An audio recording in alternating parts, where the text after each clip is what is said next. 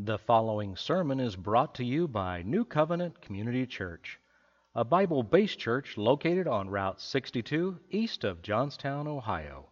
To learn about New Covenant Community Church, visit www.new covenant.org. Again, that is new covenant.org. Now, enjoy the message. If you have a Bible, go to 1 Peter, the book of 1 Peter, chapter 2.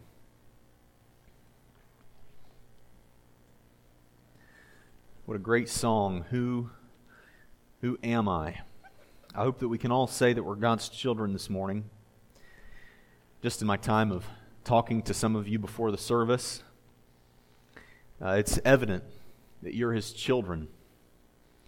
Based on what God has done for you, we know through Scripture that God loves to show Himself strong on behalf of His children. And there are many of you that are walking miracles. I mean, the fact that you're even here this morning, based on some of the things that I know you've gone through physically and man, it's just incredible to see God working on behalf of his children. And uh, what a testimony that we could have as a church for that. 1 Peter chapter 2, if you're there, keep digging your way there. If you have a phone, please go there if that's the way that you have God's Word in front of you. We've been on a journey on this sermon series titled Hope, which will change the name of the sermon series shortly, but we'll continue going through the book of 1 Peter. We titled it Hope because we learned early on that the book of 1 Peter was basically God's letter of love and hope to his suffering children years ago under the Roman persecution of Christians. And, and we learned some great things. We learned that God was wanting his children to know, back then and now, that we're his, that our identity is found in Christ. Uh, we learned that he wanted his children to know that they were redeemed with precious blood to not forget the cross and the resurrection in all life's difficulties and happenings. Don't forget the precious blood that redeemed you. We learned also that Christians, that being hopeful in God and having hope in any life circumstance, were to love each other passionately. Hey, Don, I didn't even see you this morning. Good to see you, my friend. Glad that you're here. Man, my heart is just so full this morning, I can't even tell you. And uh, we also learned that uh, we're supposed to love God's Word. We love Him. The love that He has for us is supposed to just reflect everywhere in our lives. And, and I love that our church does that. It reflects in the way that we're giving, in the way that we care about kids around the world that are going to receive these shoe boxes that we just sent out last week. And the families this week that will enjoy the food that we purchase for them, we ought to care about those things because the love that God has shown us ought to just reflect everywhere. This week, 1 Peter chapter 2, starting in verse 4, we learn again that God wants his children to know, to know that their identity is in him. And anytime Scripture repeats itself, anytime God repeats himself, that's a good time to perk your ears and listen up because whatever God is saying is probably something of great importance. God wanted to clarify with his children who their identity was in and what their own identity was. Because the same identity crisis that Christians have today, in the form of coming to a body of believers and not really knowing for sure who's the real Christian and who's not, there's a reason that Christians sometimes have a a, a, stereotype with them that says that they're gossipers and backbiters. And the reason is, is because those people aren't really Christians. They're among Christians and they may look like them and do some of the things that they do, but they're not truly redeemed of God. And that's why those bad negative stereotypes and things that we're known for sometimes come about. And it's an issue. And it was an issue all the years ago that, that when God was speaking these words and he was using Peter to write this book as a message of hope and love to his children. And again, it was as true then as it is now, but it was a problem then too.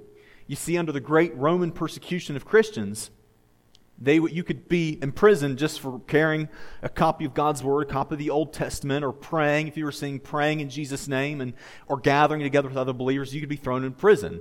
And what some of the Roman authorities would do is they would they'd make this ultimatum. They would say, We've got this group of Christians, and they would say, If you denounce Christ, we'll let you go. If you refuse to denounce Christ, you'll be beheaded in the next five minutes.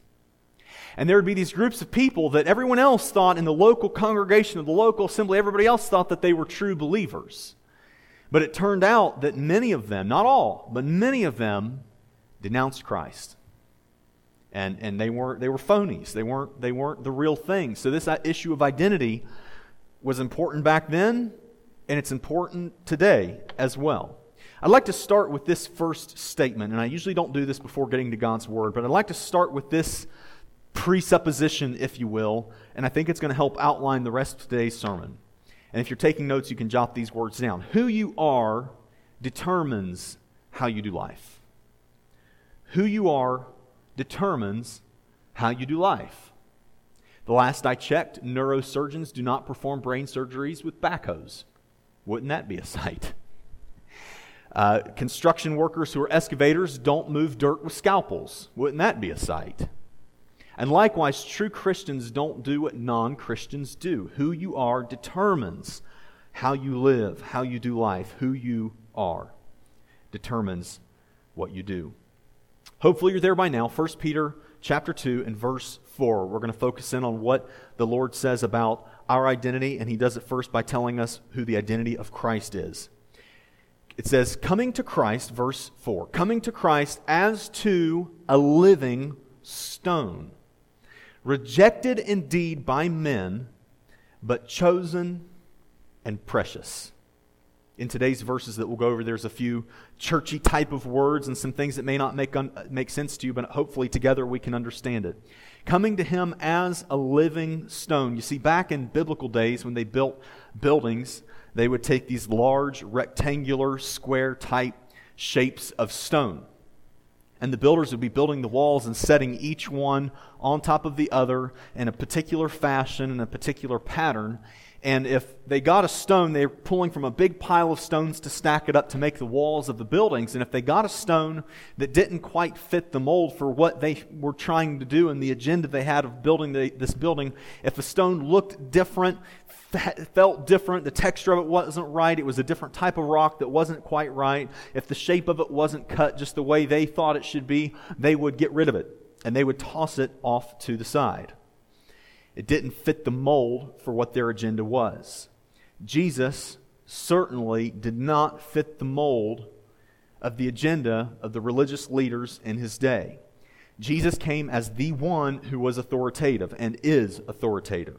He came as the one who forgives sins. He came as the only way to heaven. He came as the king who serves his people. He was the only one who had the right to require that we come to God his way. And that certainly did not fit the mold of the unbelievers, the disobedient, the prideful, the Pharisees, the Sadducees, the people we know of in Scripture that did not see Jesus as fitting the mold of what they thought an earthly king should be a king that washes the feet of his servants. They didn't get that. They didn't understand it. They, they were rebellious in their hearts. They were disobedient, and so they threw him away. They crucified him. But although he was thrown away by men, the word this morning tells us in verse 4, which we just read, that he was both chosen, Jesus was both chosen and precious to God. Now look to verse 5, and here's where it gets really good and what it means something very special to you and me. Verse 5, it says, You also. Look to your neighbor, poke him, and say, You also. Now look to your other neighbor and say, You too. You also, as living stones, are being built up a spiritual house, a holy priesthood, to offer up spiritual sacrifices acceptable to God through Jesus Christ. So here's my paraphrase You and I, if we believe in Christ and we're repentant of our sins, we are like Christ. You're like that living, rejected stone, indeed rejected by men. Church, if you are a Christian, you will be rejected and, and thrown away by some people. There will be people that will look at you and they'll do kind of one of those things where they turn their head sideways like a dog does when they're trying to figure out what it is that they don't understand what you're doing. They'll, that you will not make sense to many people. The things that you do and don't do, the things that you say and don't say, will not make sense to everybody. You, you will not fit the agenda of every crowd in life. You won't fit that particular mold of the agenda of what they're trying to do and what they want to do and the, the worldly cultural pattern of the way things go. You very well, uh, you not very well, you won't. You won't fit that mold. And there will be people, there will be groups as a Christian that will toss you aside. But it tells you that you are chosen and precious to God, like Christ. So if you're filling in blank, not the blanks, but if you're taking notes, God's children are chosen and precious. God's children are chosen and precious. Church, get this down in your soul and, and, and, and, write this on your heart that you, you are chosen, if you are God's child, that you are chosen and precious to Him. And here's why this is so important is because if you get that, which I know that I really don't a lot of the times, if we if we grasp that and we get that down in our spirit that we're chosen and precious to God, insecurity melts in the wake of that. Indecisiveness melts in the wake of that. Insecurity, unsure, not certain, body image issues, those things go away when you realize that you are chosen and precious of God. But it, what I'll also have you say is for a great purpose. God's children are chosen and precious for a great purpose. We're living stones, we're being built up a spiritual house, a holy priesthood to, or so that we can offer up spiritual sacrifices that are acceptable to God through Jesus Christ. And you say, Pastor Ben, what is a spiritual sacrifice? It was clear what that was in the Old Testament. It was an animal that would be slayed. The Bible says, without the shedding of blood, there is no remission of sins, and animals would be sacrificed on altars. And now, Jesus being our perfect lamb, Jesus being our sacrifice, the Bible still tells us in the New Testament to offer up spiritual sacrifices. And there's many of them, but I'll give you a list of scriptures, and you can jot these down on the margin of your Bible or on the back of your bulletin. And here's some examples of what spiritual sacrifices are because who you are determines what you do. And if you're a Christian, spiritual sacrifices will be simply a part of the way that you roll. Here's some spiritual sacrifices. Romans 12:1. I beseech you, or I beg you, therefore, brethren, by the mercies of God, that you present your bodies a living sacrifice, holy and acceptable to God, which is your reasonable service. Now, we're not cutting our bodies and setting our bodies on an altar. That's why it says a living sacrifice. But our bodies, if we're to create categories, you can write Romans 12:1 and then in parentheses just put the word bodies We're to offer our bodies as a sacrifice to God, meaning that whatever God says to do or don't do with these bodies, we do exactly and precisely just that. And it tells us there in Romans 12:1 that that is our reasonable service. It is not unreasonable for God to ask us to do and to not do certain things. And you ask why? Is because maybe perhaps that his body was butchered for us. So therefore, he has every right to ask us to live and to not live in certain ways. Our bodies are a living sacrifice. Ephesians 5 2, going on to another one. And walk in love as Christ also has loved us and given himself for us an offering and a sacrifice to God for a sweet smelling aroma. So when we love each other, when we are, are, actively letting, we're not like some dirty window, but when God's light shines and love shines into our lives and we just reflect that out everywhere, that is precious to God. It's a sweet smelling aroma. It's a sacrifice of loving each other. Here's another one Philippians 4:18. Paul's referencing financial support that he was giving, and he references, references to it as, an, again, a sweet smelling aroma, an acceptable sacrifice, well pleasing to God.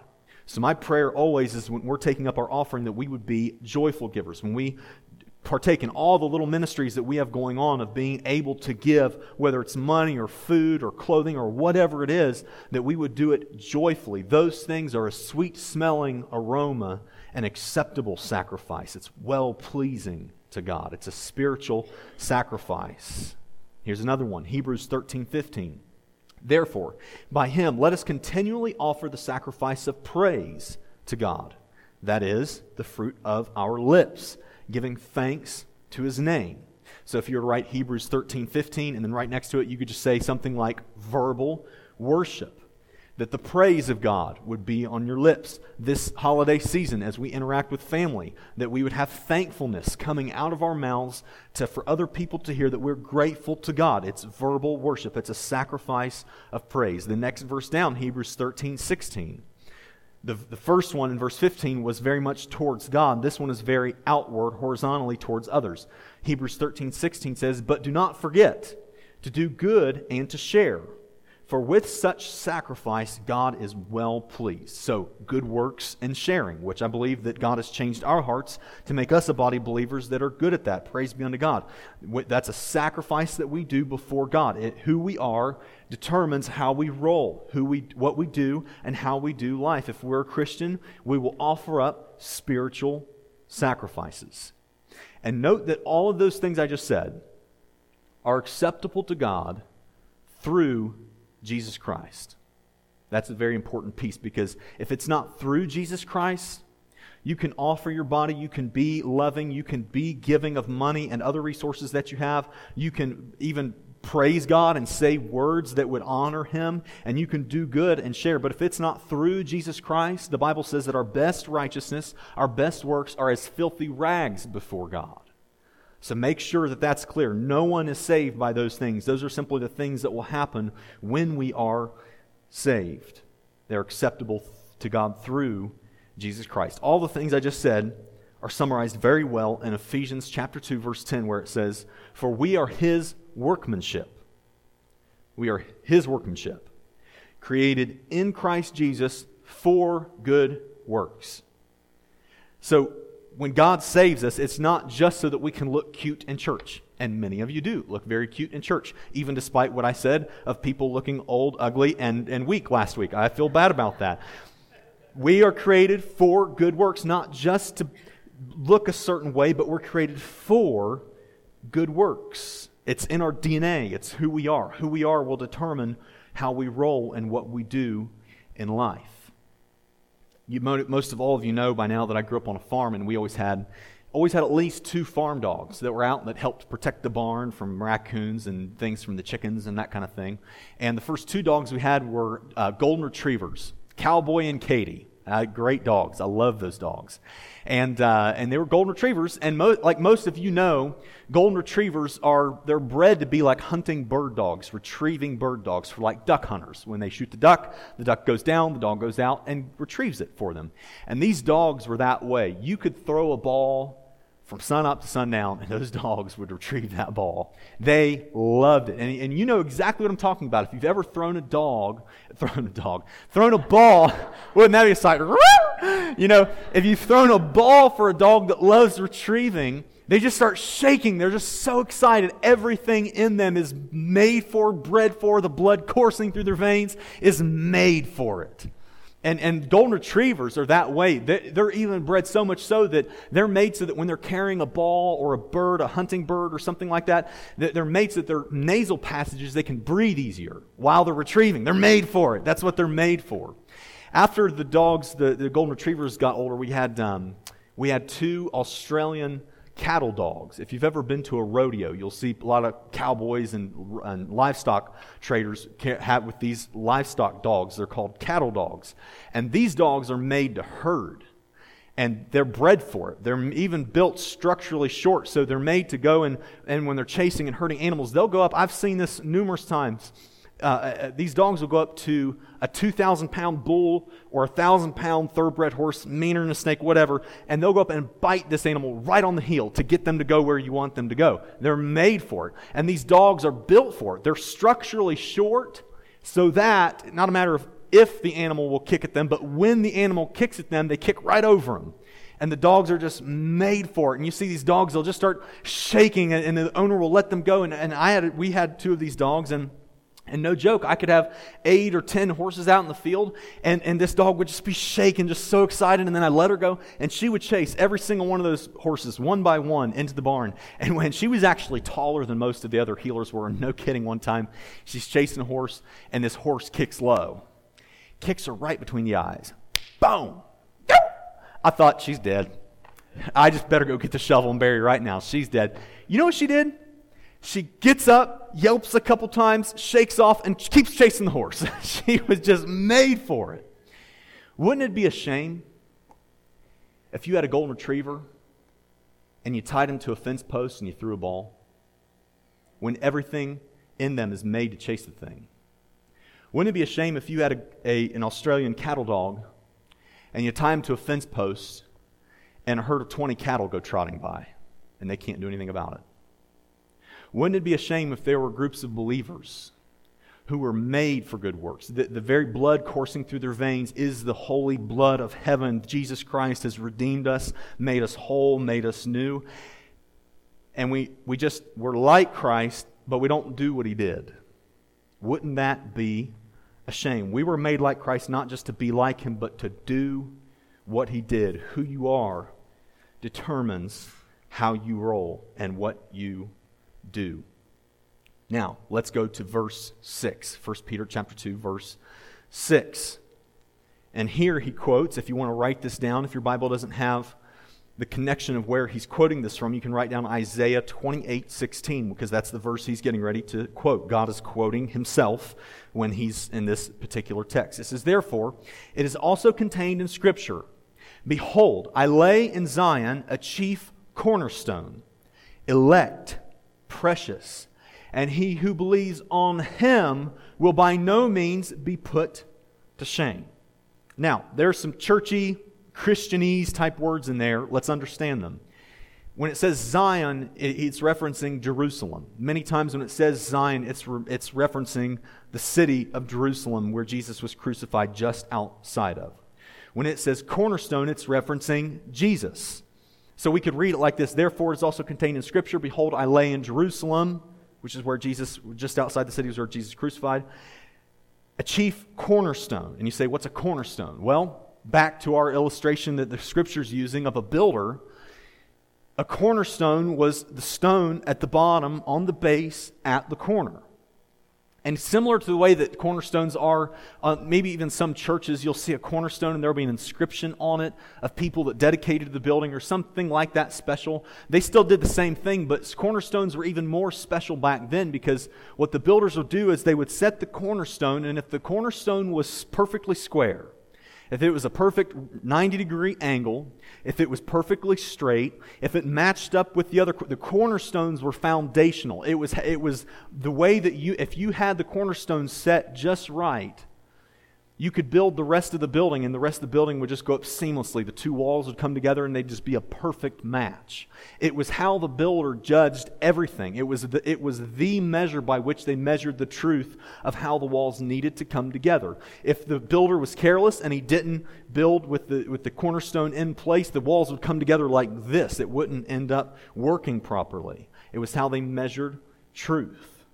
Verse 7 Therefore, to you who believe, to you who believe in the cornerstone, to you, to you who believe in the person by which we measure truth, which is Jesus Christ.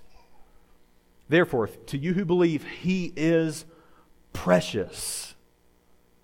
Undoubtedly, a builder would think that the cornerstone was precious. It was the guiding force of all of their work. If they paid attention and they, they reverenced what it is that the cornerstone meant and represented and what it was. Moving on, it says, But to those who are disobedient, the stone which the builders rejected has become the chief cornerstone, and a stone of stumbling, and a rock of offense. They stumble, being disobedient to the word to which they were also appointed. So, because Jesus didn't fit the mold that they expected, he did not come riding in prideful victory. He came humbly serving. He did not come riding in causing a political ruckus like many of them thought they would and thought he should be doing. He came peaceably because he didn't come teaching outward righteousness, but he was and is the perfect image of righteousness because he didn't look like the king and God they wanted. They threw him aside. They threw the stone off to the side and, and away. He didn't fit their agenda, and therefore the Pharisees accused him, the temple guards punched him, the soldiers beat him, the passerby spit on him, the executioners nailed him to the cross. And sometimes I wonder the unbelievers, the disobedient, And, and, and, be clear, these are not people that were just duped. And it's like all poor people that should have known, been in the loop of what was going on, and they were just misinformed. No, they were disobedient and wicked. There's no mistake about that in Scripture whatsoever. If you know your Bible, you know that for sure. And I wonder sometimes about those people. After they threw the rock aside, they threw the living stone aside. It was rejected indeed by men, but chosen and precious to God. They threw Jesus away. They bury him in the borrowed tomb of Joseph of Arimathea. And for a couple days, they're probably feeling pretty good about themselves. They got rid of Jesus. They, he's, he's no longer an issue. He's no longer has this great following. He's no longer going around in, in throngs of people that used to be in the temple where the Pharisees were. And they're, they're no longer following Jesus because we killed him. We got rid of him. We, we cast him aside. I wonder what it was like for those people three, four, five, six, seven, some odd days later, and they start hearing rumors. That, that tomb of Joseph of Arimathea that, that Jesus, who was called the Christ, was buried in, it's empty now. We hear these rumors of Jesus is alive. We, we hear rumors that, we can, that people can still see the marks on his hands and on his feet but he's a living, walking, breathing man that was originally dead on the cross. We hear that this Jesus is powerful. He can walk through walls. He, he's not like other people. He's risen and he's powerful. I wonder, I'll bet those people, the Pharisees, the disobedient, the temple guards, the soldiers, the passerbys that spit on him, the executioners, I bet those people had kind of a, this is really bad. Oh no. When the Bible says that they stumbled over Jesus, I think that just perhaps when the people realized that the Jesus whom they had crucified now no longer remained in an empty tomb, they started to stumble over Jesus, and, and the person that they had executed, the person that they had ignored because of their disobedience, had now become their judge. And I'm sure there was kind of an old snot moment when they realized what they had done, when they realized that they did not get away with their wickedness. The cornerstone, the stone that they had thrown aside, had become the cornerstone, the one by which truth is measured. So if you're taking notes, here's the statement that I'll make, which I believe has already been made clear. Unbelievers prove who they are through their actions. Again, going back to who we are, determining how we roll and how we live and what we do. The Pharisees made it clear that they were unbelievers and disobedient in their hearts when they crucified Jesus, when they threw him aside. People today make it clear when they disregard what it is that Jesus says. Who you are will determine what you do and how you roll. The people that would have read the book of 1 Peter for the first time, the persecuted Christians who are struggling with the issue of identity, and, and all these people that they thought were believers are, are come to find out are not because they, they disown Christ just to save their own skin. And, and I'm sure that those people also had a moment where they realized someday Jesus is going to come back. And for those people who denied Christ, should Christ come back in their lifetime, they're going to have an oh no moment. The, the, the, rock that they threw aside when it was convenient will become a stumbling block to them. 1 John 1, verses 5 through 7 say it incredibly clear. It says, This is the message which we have heard from him, from Jesus, and declare to you that God is light, and in him is no darkness at all if we say, this is so clear, church, just hear the word of God this morning. If we say that we have fellowship with Him and walk in darkness, if you say that you're a Christian, New Covenant Community Church, but you walk in darkness and you commit willful sin, and notice it's a walking in darkness, not a stumbling down and falling back into darkness that we've been brought out of, but we actively walk in darkness. It says, we lie and do not practice the truth.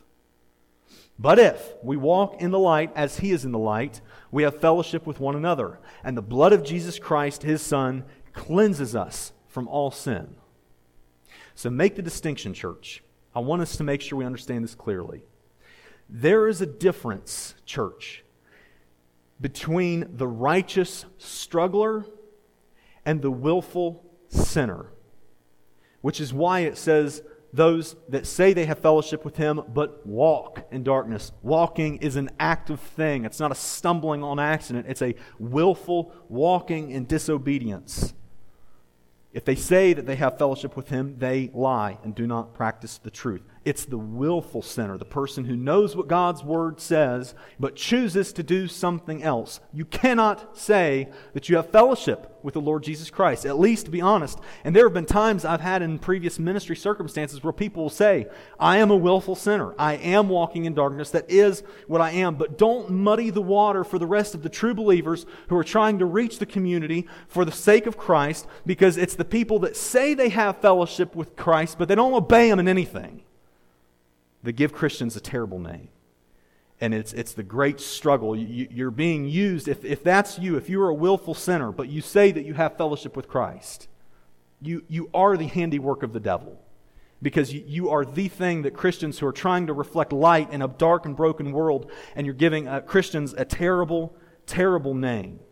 Be honest. If you're going to be a Christian, do what he said. If you're going to follow Christ, obey him give yourself to sac- spiritual sacrifices. If not, then just don't and, and live the way that you want to live. But be honest. Don't, don't play both sides of the fence. Be honest. And it's my great prayer. I hope that you hear my heart and not trying to be legalistic or strict or harsh. God is light, it's who He is. Come to Him. I don't want us to read over this and think that, oh, praise God that we're a precious stone, precious and chosen. We've been thrown away by men, and, and thank God. No, it doesn't end there. Because because you and I have the keys. You and I understand it. If we know the Lord Jesus Christ is our Savior, we know the difference. And, and, and the people that are in the dark, stumbling, deceived, disobedient, and, and stumbling over the person of Christ, they, they disregard what Jesus says, but it, He is their judge you and I have the answers for them that we graciously and humbly and lovingly share with them. True story. I don't know how many years ago this was, but this is a true story. Uh, a man was found behind a restaurant one day, beaten badly and unconscious.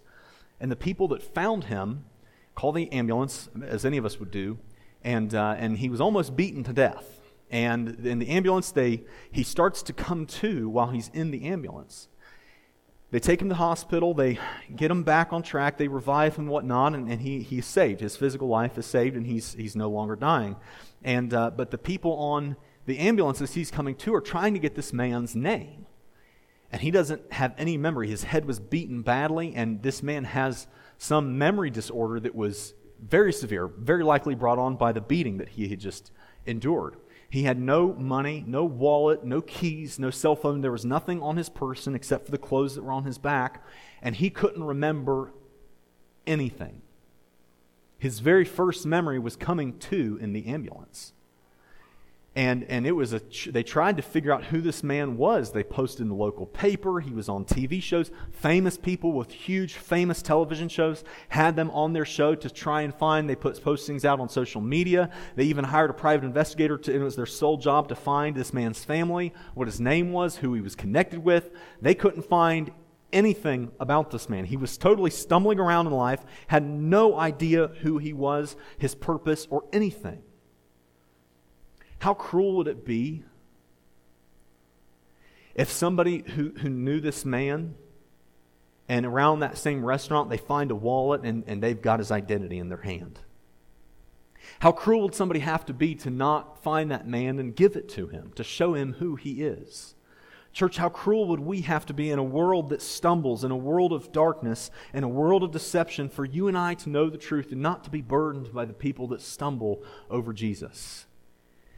Because daily, Jesus doesn't fit the agenda of many people. And like the builder, they just take the rock and throw it off the side because they, like, they may like most of what they see about the rock, but if there's a couple little pieces about the rock that doesn't fit the agenda of the wall that they're building in life, they'll just throw them aside. And people today do the exact same thing.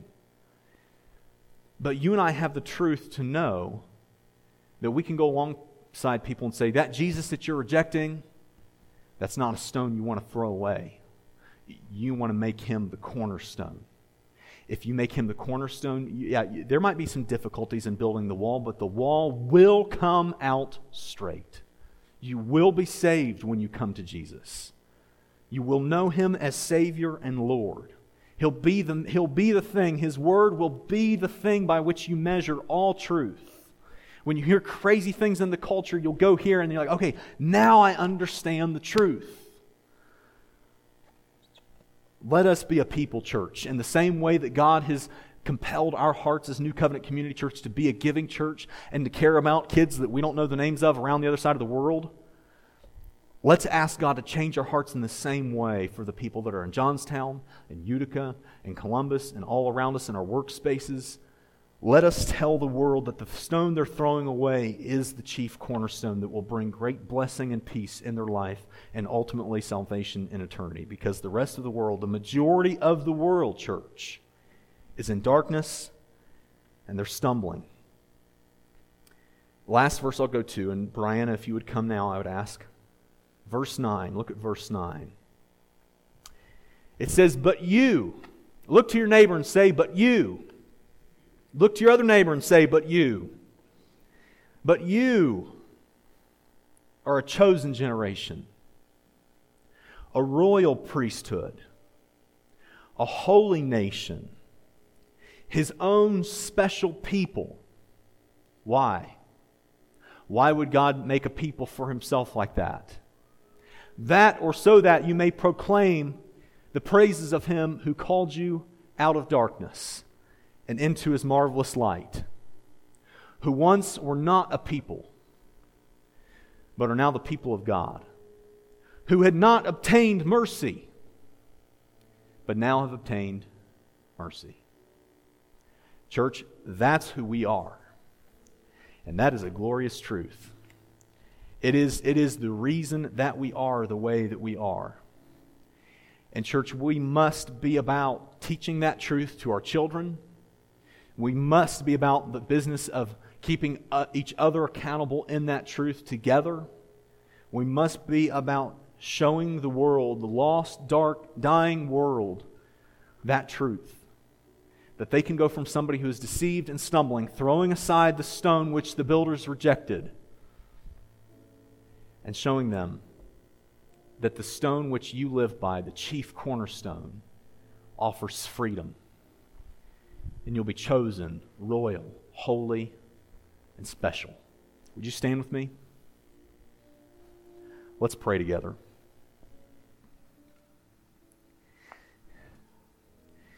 Father, you're so worthy.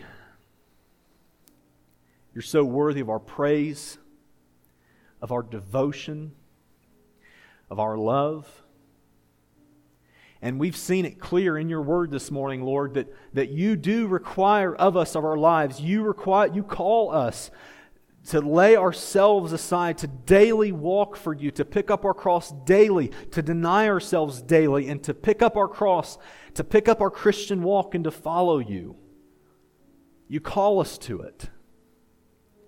But God, you did not call us to that out of turn unrightly. For while we were still sinners, you died for us. So, God, how could we dare to give you anything less than our all? Anything less than our total obedience? Our total willful action to follow you, not to be a willful, willful sinner, but to be like Peter, that when he sinned against you in the courtyard, when he denounced who you were and said that he did not know who you were, that he went out of that courtyard and he wept bitterly God, let us be a righteous struggler that when we fall, we get down, we get back up and say, Lord, forgive us. Thank you for the cross, Jesus, that you've forgiven what we've done, that you've paid the penalty that I deserved. Make us righteous strugglers, I pray, God. Help us to love you and to know you. Thank you, God, that you've redeemed a people that never deserved it, never earned it. But your offer of salvation extends to us. If we don't know that that's clear with you, Jesus, I pray that your Holy Spirit would convict anyone in this room who that is not true for. And that they would be reminded of your love, your grace, your mercy, your compassion. and that we would come to you not perfect, not at all perfect,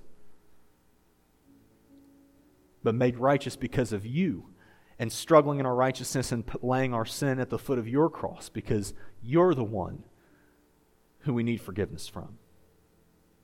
We love you, Jesus. In Christ's name. Everybody said, Amen. Let's sing and respond to the Lord.